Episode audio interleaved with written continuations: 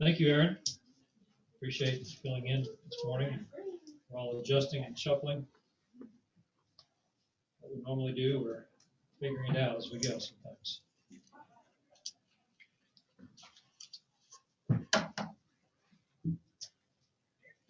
Figuring out is not bad. So if you have your bulletin, um, you may have noticed the title of the message today is You Are of Your Father, the Devil. And it didn't occur to me because it's actually a quote from Jesus, and I was trying to figure out um, as we as we move forward in John 8 to the text we're at, uh, John 8 beginning verse 37 this morning, and uh, as, as I was trying to think of a title, Dad was was pulling bulletin together, and he was like, "Hey, no pressure, but we need a title, right?" And so I was thinking about it, and then uh, I was it kept coming back to mind because that's such a, a powerful statement Jesus makes in this section. And so I gave it to him, and I put it on the notes, and then uh, as he was pulling the bulletin together, it dawned on me today's Father's Day. so a little irony there uh, about that. It wasn't intentional, but it is where we are in the text, and, and so that's uh, what we're doing. And so I have some notes here, uh, and um, hand these out. Maybe Aaron, grab one for yourself. hand them out. Great.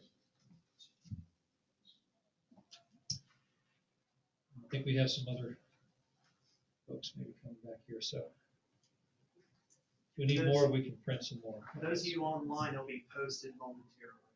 Yep, no problem.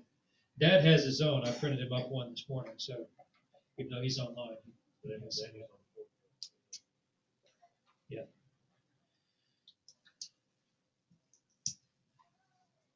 All right, so let's have a word of prayer, and then we'll get into our study this morning. Heavenly Father, we thank you that we can call you that. In fact, it's not something we made up, but it's something that you invite us to call you our Heavenly Father. And it's an amazing thought that you would, um, of, of all the relationships or all the titles that you could pick for us to call you, you chose this one. And um, certainly there are other titles that are appropriate, but this one most frequently, uh, particularly in this gospel, we see Jesus over and over again referring to you in this way. And, uh, and then he leaves an example for us and teaches his disciples and us to pray uh, directly to you with this title. Um, as we look at this, it's sobering to think that um, there is another impostor that we call Satan or the devil who wants to take that place in our lives, who wants to be the one that that uh, eclipses your glory and pulls the focus away from you uh, to other things, uh, particularly uh, maybe to himself, but even if it's not to himself, at least to get our eyes off of off of you and off of the Savior. And um, it's kind of a sobering text here. It's a, it's a hard punchline that uh, that the Lord Jesus gives to these religious leaders, and it's also can be a warning to us. And so I pray that as we unpack these things, or we start to unpack it this morning, and maybe continue next week probably, um, that we would be very much aware of how easily we can be deceived into, into thinking that we have you as our spiritual father when in fact it is the enemy of our souls uh, who is deceiving us. So help us to to see this this profound truth and this warning that Jesus gives here. Bless um, this time together today and, and uh, this week, and pray this in Jesus' name. If you were to, um, there's, there's a lot of people that don't even believe in a devil, don't believe in, in Satan. Um, but uh, I imagine that all of us do. Maybe if you don't, at least you're familiar with the concept and, and whatever.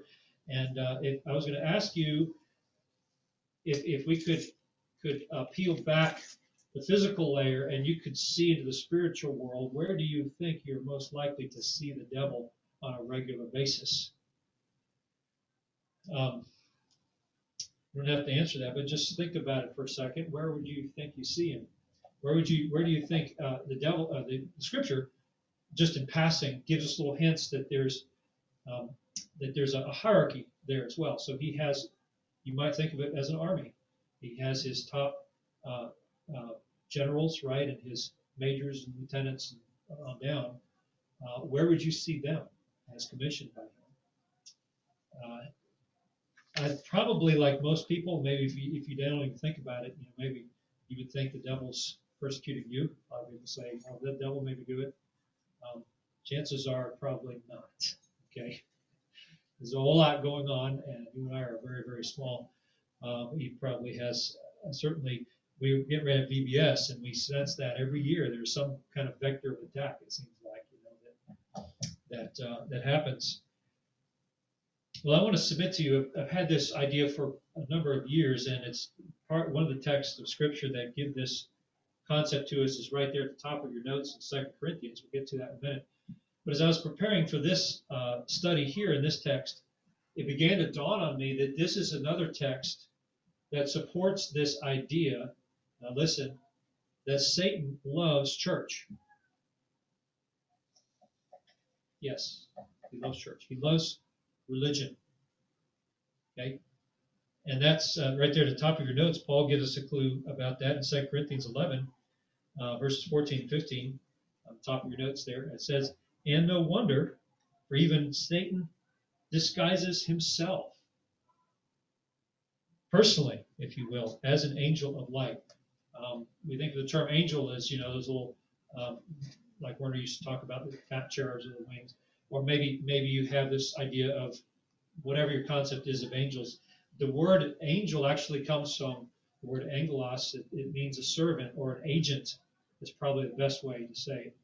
We have an insurance agent for this church. It's a person who represents State Farm for us, right? And, and speaks on their behalf and has authority to, to do certain, make certain decisions uh, for us as the customer and State Farm as the provider, right? So an agent is a good term for it. So you could say that Satan disguises himself as an agent of light, that he disguises himself as a representative of light. Light here not being necessarily physical light like we think of, but of truth, okay? And particularly in the Gospel of John, uh, Jesus at the beginning of this chapter, chapter 8, says, I'm the light of the world, right?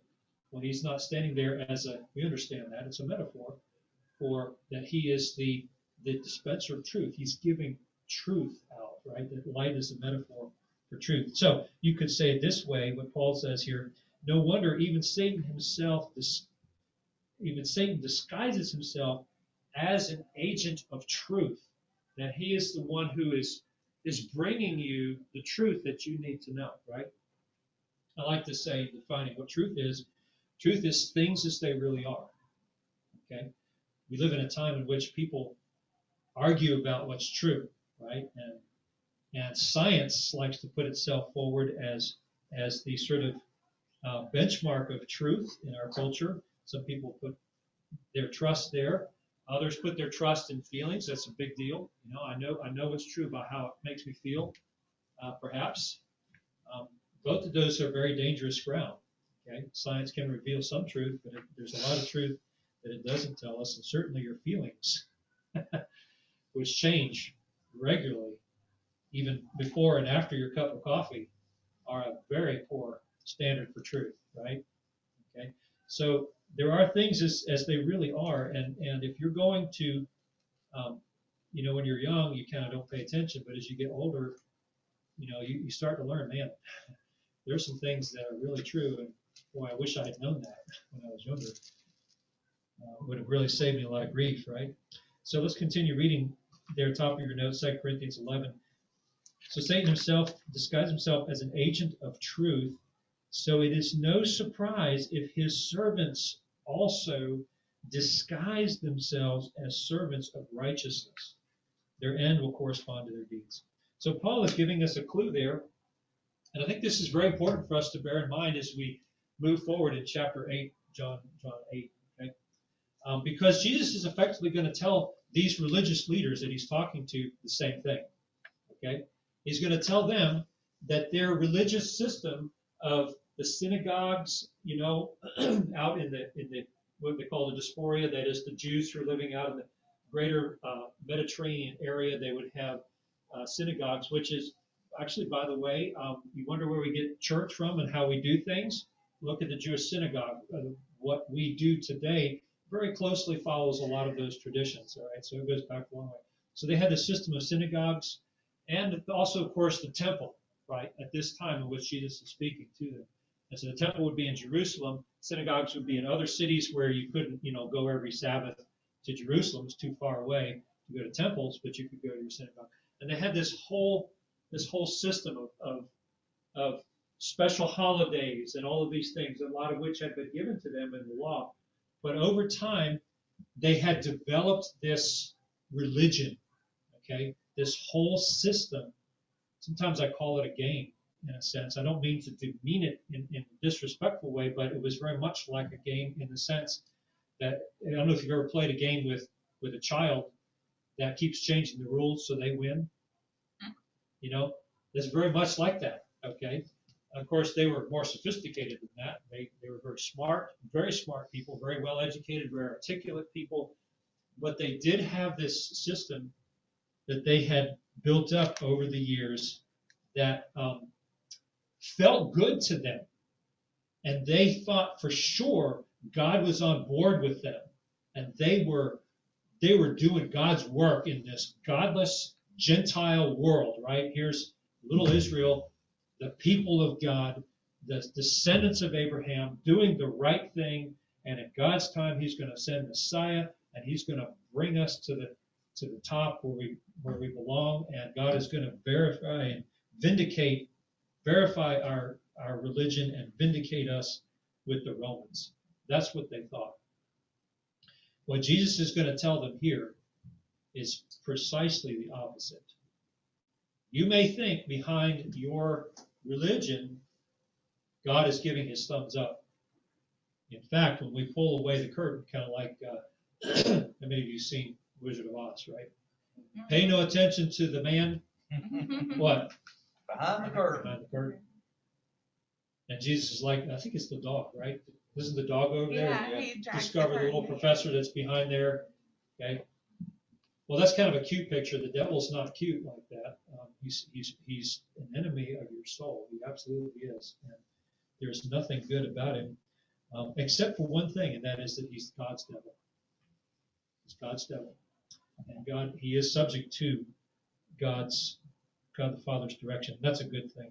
But Jesus is going to tell them, and that's what that title is. In fact, when I pull the curtain back, and we see who's really pulling the levers and and speaking through the megaphone, you know, it's not who you think it is. That's behind your system. All right. So, um, just uh, I just want to read through this these notes here with us. Where have we been in this gospel? Because we're right in the middle of this dialogue. All right, and and it's it's a lot to try to bring together in one set of notes. So I had to kind of break things up. But the problem with breaking things up and taking time to, to look at each section is that you can lose the flow, right, of, of where you've been. And so that's what I'm trying to do here on our notes, is just to kind of set the stage for us. So the conversation that Jesus is having with the Jews up to this point, okay? So if you want to follow along in your notes there, that'd be great, okay? The way we've been studying this passage makes it difficult to get the full flow of conversation and therefore can be easy to miss Jesus' main point. Up to now, the Jews have been arguing with him about who he is, where he is from, and what authority he has to speak the things he's been speaking. He's made bold, outrageous claims to be equal with God and in a close, a close partnership with him. And I chose that word carefully because what Jesus has been saying all along, he's been calling God his Father, right? And some of those uh, references that you have there on your notes from earlier, particularly um, uh, the one there in um, right there at, the, at uh, I think it's 543 right there, chapter 5, verse 43, where it says that, or no, actually, I'm sorry, it's 518, 518, where it says that Jesus called himself, the Jews therefore sought all the more to kill him because he made he called God his father. Uh, making himself equal with God, right? So they got that. So when Jesus going around calling God his Father, that was, ooh, boy, that was that was really, really um, shocking and, and outrageous, outrageous to them. And not only did he call God his Father in the sense of equality of nature, which is what he's effectively saying by that, uh, you know, but but really he kept referring to the Father as the one who sent him and commissioned him from heaven to come and to on a mission, right? He he just like we talked about Satan a minute ago, as the agent of, of truth, Jesus is the agent of the Father. He's the capital A agent of the Father. That's what Messiah really has in mind as the anointed one. He is he is the one who claimed to be on a mission from God the Father, and that the words I'm speaking to you, the, the miracles that I'm doing, uh, the places I'm going, the schedule I have, all of that is from the Father. Okay? And he keeps referring to that over and over again.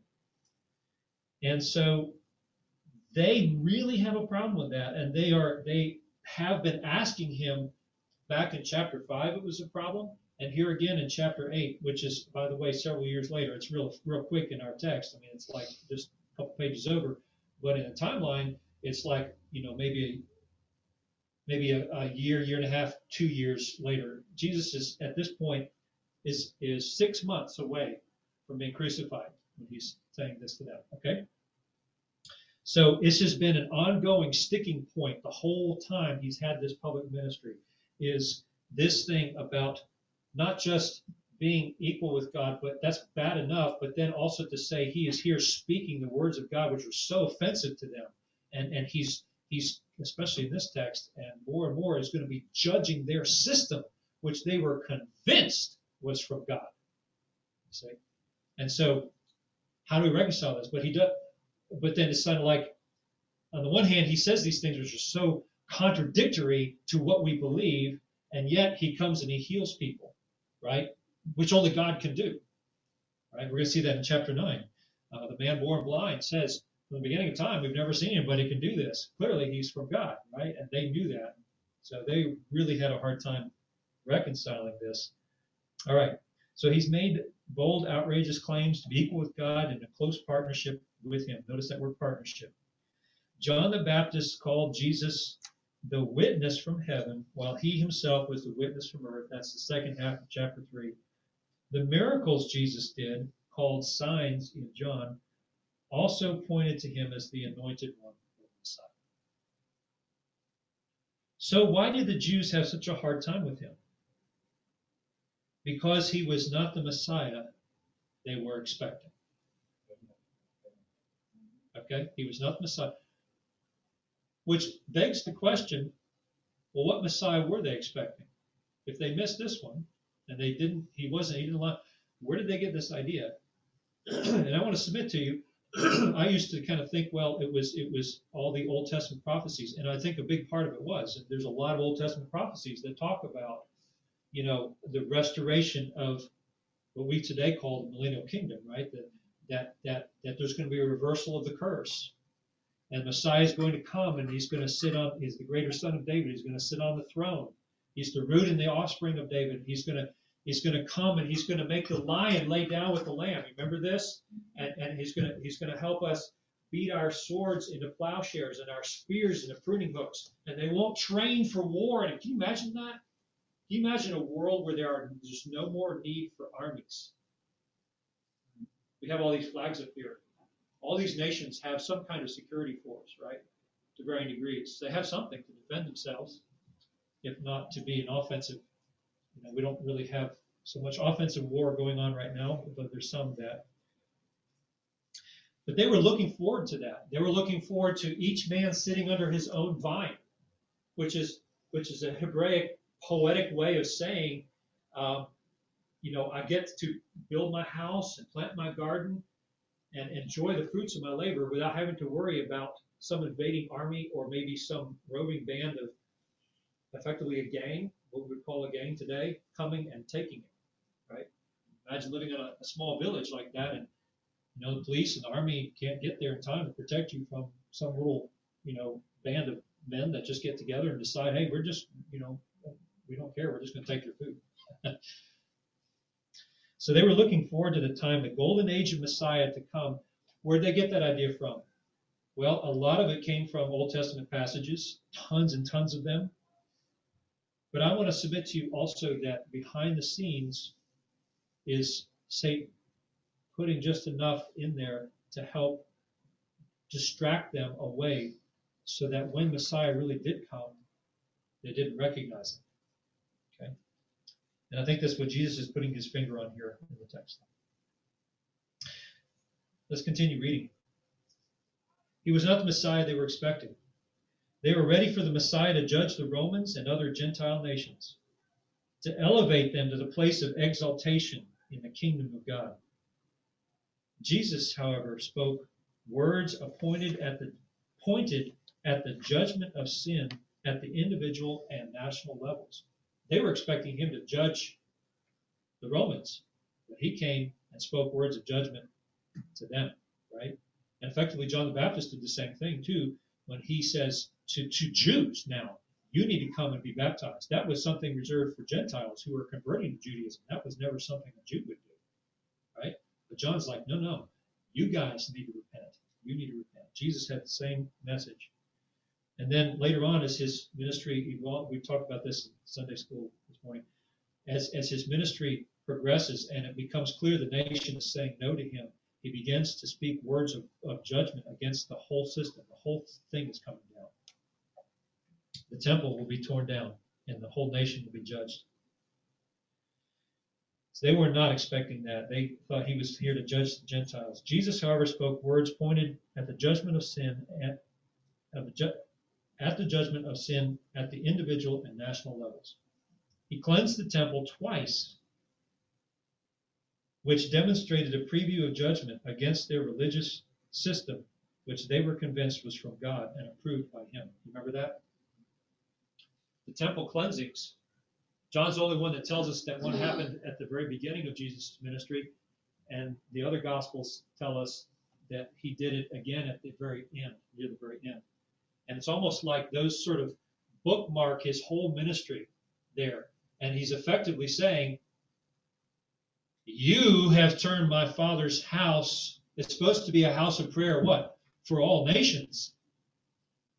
Look around, right? God has had a heart for the nations from the beginning, not just Israel, but you have turned it into a den of thieves. Uh, one of the interesting things I've uncovered in my studies about that is um, what Jesus was actually rebuking was they had turned that temple into what we would call today an outdoor mall. Yeah, it was all about the money, right? And they were making money hand over fist, uh, and, and and had turned it in. In fact, this is honest truth. One of the historians called the temple the bazaars of Annas. Okay, that's what they called it because it was a bazaar is an outdoor mall and and Annas was in and out officially as high priest, but he ran the whole thing behind the scenes. He was the puppet master, like the Godfather, running this whole this whole system, and that's what it had come to. And Jesus came there at the beginning and at the end to cleanse the temple and to rebuke that and to say this is wrong and God is angry with this. okay, all right. So he cleansed the temple twice and demonstrated a preview of judgment against their religious system, which they were convinced was from God and approved by him. When we get to chapter 12, John will deal with this harsh truth that the Jewish people missed their own Messiah. When compared with the other Gospels, we will see a marked change in Jesus' public message from one of offering eternal life to one of warning of the coming judgment of the nation for its rejection of him. Okay? Uh, we talked about that in Sunday school a bit. We'll talk about that more when we get, as Rick says, uh, five years from now, chapter 12. okay? Um, there, there is a marked change. It's really interesting. All the Gospels pick up on that too. If you if you just read in the Gospel and you're not aware of that, you'll read right by it and not even realize that the direction of the general thrust of Jesus' message shifts just prior to the cross. It's very interesting. Previously in chapter 8, Jesus has been turning up the heat as the light of the world and revealing the true origins of himself and of the Jews. He established his credibility as a witness along with the Father, that's verses 14 through 18. Then he warned them about that their origin was from the world, but he was from heaven. And finally, he laid down three facts. This is what we looked at last time, you may remember. Three facts that are true in general, applying them to the Jews' bondage to sin and legalism. He makes these three statements boom, boom, boom, right? He says these are true. Everybody knows these are true. Now, let's apply it to you, okay? Effectively saying to them, you are those who practice. So the three of them are those who practice sin are its slaves. Okay? You are slaves to the one you obey. Period. Okay? Second true statement he makes is a slave owes the house, but a son owns the house, right? The relationship of the slave and the son to the house are very, very different. And then in light of that comes number three, which is the son. This is, again, true just at a human level, but Jesus is now applying this to himself at a spiritual level. When we come to the Father, the Son has the authority to change the relationship of a slave to the house by freeing him from the debt. When you come to the Father, when you come to God, there is a debt that you owe, like it or not. And what Jesus is saying is that debt of sin has to be paid. You will pay it, or the Son will pay it. But if the Son will set you free, you will be free indeed. It's not for real. I mean, it's not fake. It's for real. It's not like, oh, just kidding. Now I'm going to send you to hell too, or whatever. Okay? No, there's there's a for, there's a for real authority there that the Son has. And he applies that to them. And they're shocked by that. Remember, in fact, Jesus says that in response to their question or their statement before. We are, we've never been in bondage to anyone. You know, we're children of Abraham, which is kind of weird to us, but it's their way of saying effectively, um, we are part of the right system that's right with God. It wasn't they weren't saying they weren't saying, well, we don't believe Rome is, is occupying it. I mean, they could literally look there and see Fort Antonia sitting right there, the big Roman presence in Jerusalem. Okay? They're not saying we've never been in bondage to any other foreign power. What they're saying is we've never been on the wrong track with God, like all the other pagan nations. And he's saying, no, no, no, actually, you're a slave of sin, and you don't even realize it.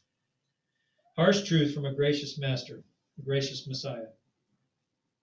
In the text in front of us, he will continue to turn up the light and the heat as he walks them through the evidence that their descendancy from Abraham and their faithfulness to their system of works based religion are not leading them to the place they think they are going. He will put he will pull back the curtain and disclose that the one really running the show is in fact the devil, the ancient enemy of God. What a shock to hear this awful truth, but gracious because this side of the grave is the time to hear it. Amen. As he said to them in verse 24, I told you that you would die in your sins, for unless you believe that I am he, you will die in your sins. Okay? And uh, that's why I put that that little title there. Is I want to remind us that as we read this text, these are hard words from Jesus. These are hard words. They're hard for us to hear, and we're like separated 2,000 years, and we're separated culturally. That's why I go through all the culture try to help us understand the frame of mind that they were in when they heard this, okay? And it's offensive to us. Imagine them standing there and you've given your whole life, you've been raised in this system and you've given your whole life to it. I mean, this is your bread and butter. This is what, and you have trained other people and brought them into this system too, right? Because you're convinced that this is of God. And you hear from him that no, in fact, you are following the devil and you are on your way to hell. Which they had actually, remember a few verses earlier, they had accused him of doing. Well, he must be, he must be going to kill himself because he's going where we can't come, right? Remember that? Which, what was that? That's, that's a veiled way of saying, because they believed when you committed suicide, that was it. That was your one-way ticket to hell, and, and no, you know, do not pass go, do not collect two hundred dollars, you go immediately. Then, okay, that was their theology, and they they thought when Jesus said, uh, "Where I'm going, you cannot come," they was going to commit suicide because clearly we're going where we're going to heaven. We're going, we're God's. We're going, we're going to the kingdom of God. This is the way the kingdom of heaven is the way that that Matthew puts it, right? The kingdom of God. That's where we're going. Clearly, this man is going somewhere else. Jesus is like, no, actually, it's the other way around. I'm going to return back to my Father in heaven, and you, if you don't believe me, are going to die in your sins, and you are the ones going, following your father, the devil, to hell. But that's why I put that there from a gracious Messiah. Because the time to hear that truth, if it is true, is before you die, isn't it? Because after you die, it's too late. The time to hear it is now. The time to respond is now. The time to consider is now. All right, so let's read our text. Let's see how we're doing on time here. Oh, great. We got another, we got an hour, so that's good. Don't cut it short. Let's uh, read the, t- we'll read the text just to kind of give us a flavor, and we'll pick it up more next time, okay?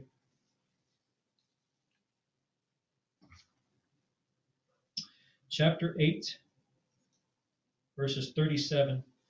And, and, and Jesus, as we pick this up, uh, let me just back up a little bit because it's, it, it's right, literally right in the middle of what he's saying, right? So let's go back to verse 35. We'll start there and we'll go to, to verse 47, okay? Verse, um, verse 34, rather, 34. Jesus answered them, Truly, truly, I say to you, everyone who commits sin is a slave to sin. The slave does not remain in the house forever, the son remains forever. Which is basically a veiled way of saying, yeah, you're you're kind of serving God now, but you're not serving Him as sons. You're serving Him as, a, as slaves. You're still slaves of, of sin. You got to get this dealt with. If you want to remain in the kingdom of God forever, you got to change that relationship that you have with Him. That debt's got to be paid. That's what He's saying. Okay. So if the Son sets you free, verse 36, you will be free indeed. I know that you are offspring of Abraham Yet you seek to kill me, because my word finds no place in you. I speak of what I have seen with my father, and you do what you have heard from your father. They answered him, Abraham is our father. Jesus said to them, If you were Abraham's children, you would be doing the works Abraham did. But now you seek to kill me, a man who has told you the truth that I heard from where? From God. This is why, this is not what Abraham did. You are doing the works your father did. They said to him, We are not born of spiritual immorality. We have one Father, even God. Jesus said to them, If God were your Father, you would love me, for I came from God and I am here.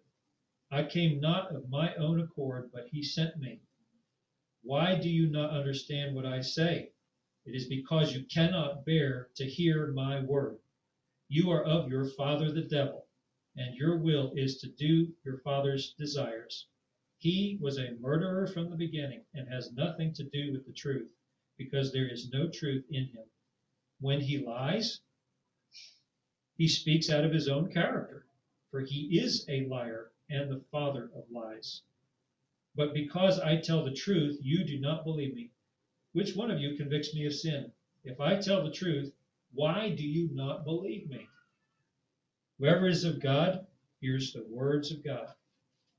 The reason why you do not hear them is you are not of God. Any questions? That's pretty hard, isn't it? I mean, it's it's very pointed. He's no longer. I mean, up to this point, he hasn't come right out and said it. if you've noticed the verses before that, he says, Well, I'm coming from my father, but you're following your father. He doesn't say who that is yet. But now he identifies it directly. No, let me be clear. You are your father, the devil. This system that you're trusting in to get right with God, you know, everything's cool. They they they were, as far as they were concerned, they were at peace. Everything's fine. But Jesus is there to say, hmm. So it's a, it's a little bit like, you know, you go to the doctor for your routine physical. You feel great. Everything's fine. Just just another just another one of the chores you have to do today, right? You know what I'm talking about? And just uh, stop by the store on the way after done here, and you go there, and the doctor says, uh, "You have um, stage four cancer." What? kind of interrupts things, doesn't it? Right? Was very, very much of a shock. It was very much of a shock to them.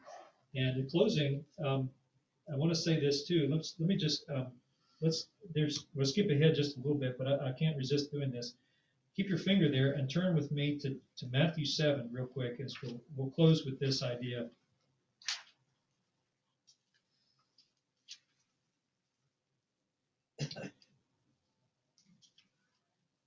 Matthew 7, beginning verse 13, says this. Jesus is finishing up the Sermon on the Mount, right? Very famous message that he gave. 7, Matthew 7, 13. Enter by the narrow gate. The gate is wide, and the way is easy that leads to destruction. And those who enter by it are many. For the gate is narrow, and the way is hard that leads to life, and those who find it are few. Beware of false prophets who come to you in sheep's clothing, but inwardly are ravenous wolves. You will recognize them by their fruits. Are grapes gathered from thorn bushes or figs from thistles? So even healthy, every healthy tree bears good fruit, but the diseased tree bears bad fruit. A healthy tree cannot bear bad fruit, nor can a diseased tree bear good fruit. Every tree that does not bear good fruit is cut down and thrown into the fire.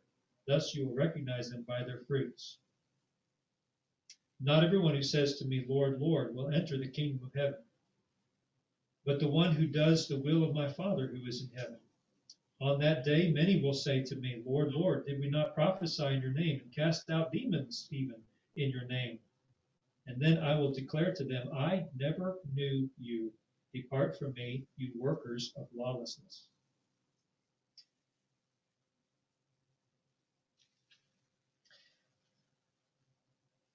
This still applies to us. Satan is, he's up to his old tricks, same thing.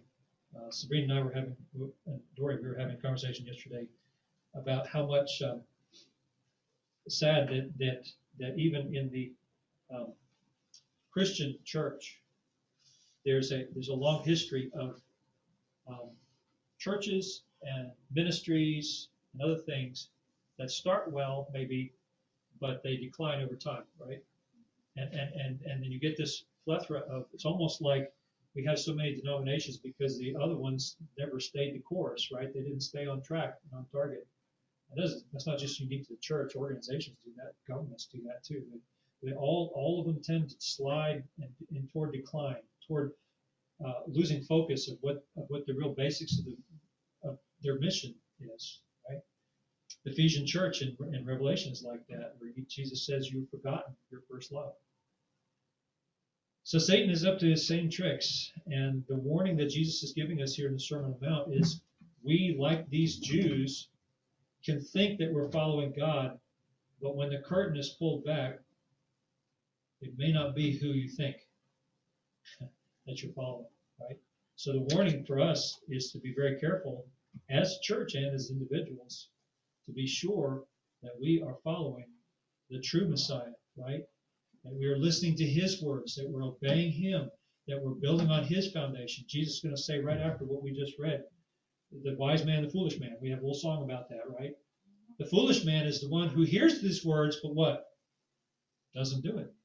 The wise man is the one who hears my words and does it, obeys. Okay? It's hard to dig into rock. It's a whole lot easier to build a foundation on sand. You get it up, you get it done faster. But when the storm comes, um, it's not how well you built the house, but it's the foundation that you laid that's going to matter. Father, it is Father's Day, and we thank you that we can, can call you that.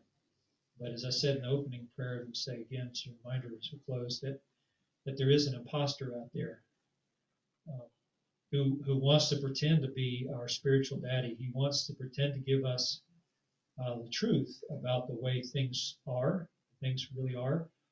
Uh, and he is so good at lying to us and making us think things are okay, and we just coast through life and we don't really aren't really bothered about death and where we're going to go. But then suddenly, when death comes and we stand before you in judgment, the real foundation, the place where we built our lives is going to be exposed. And if it's not, if we haven't been obeying your word uh, and building in, in obedience, the very first thing that, that you call us to do, Paul says in, in, in uh, Acts 17 that God commands all people everywhere to repent. It is a it is the first and foremost commandment that every person in this room is called to obey is to repent of our sin, to acknowledge the fact that we have this debt before you, that we have been slaves of sin, and we are sick and tired of listening to master sin. And that we want to put an end to that, and we can't get out on our own, and we need your help. And we take um, we take your offer of peace through Jesus Christ at face value without prejudice, and we lay down and say, I've had enough, and I beg you for mercy. We need to do that. And I pray today is the day, as your word exposes who might really be behind the curtain of our lives. Um, and help us as a church, Lord. We got VBS coming up this week, and so many of these precious uh, kids whom you love uh, are, are here, and their parents as well and help us to be about your business. Be careful. Satan, Satan loves to come in and get us distracted with all kinds of things, but help us to put the focus where it belongs, to to to to give a clear, unmitigated gospel message this week as we talk about you sending your son so that we may not perish but have eternal life. Help us to get that message out, not to be clouded, not to be distracted, but to get it through for your glory and pray you would do the work in many hearts even today and this week as you see fit. In Jesus' name.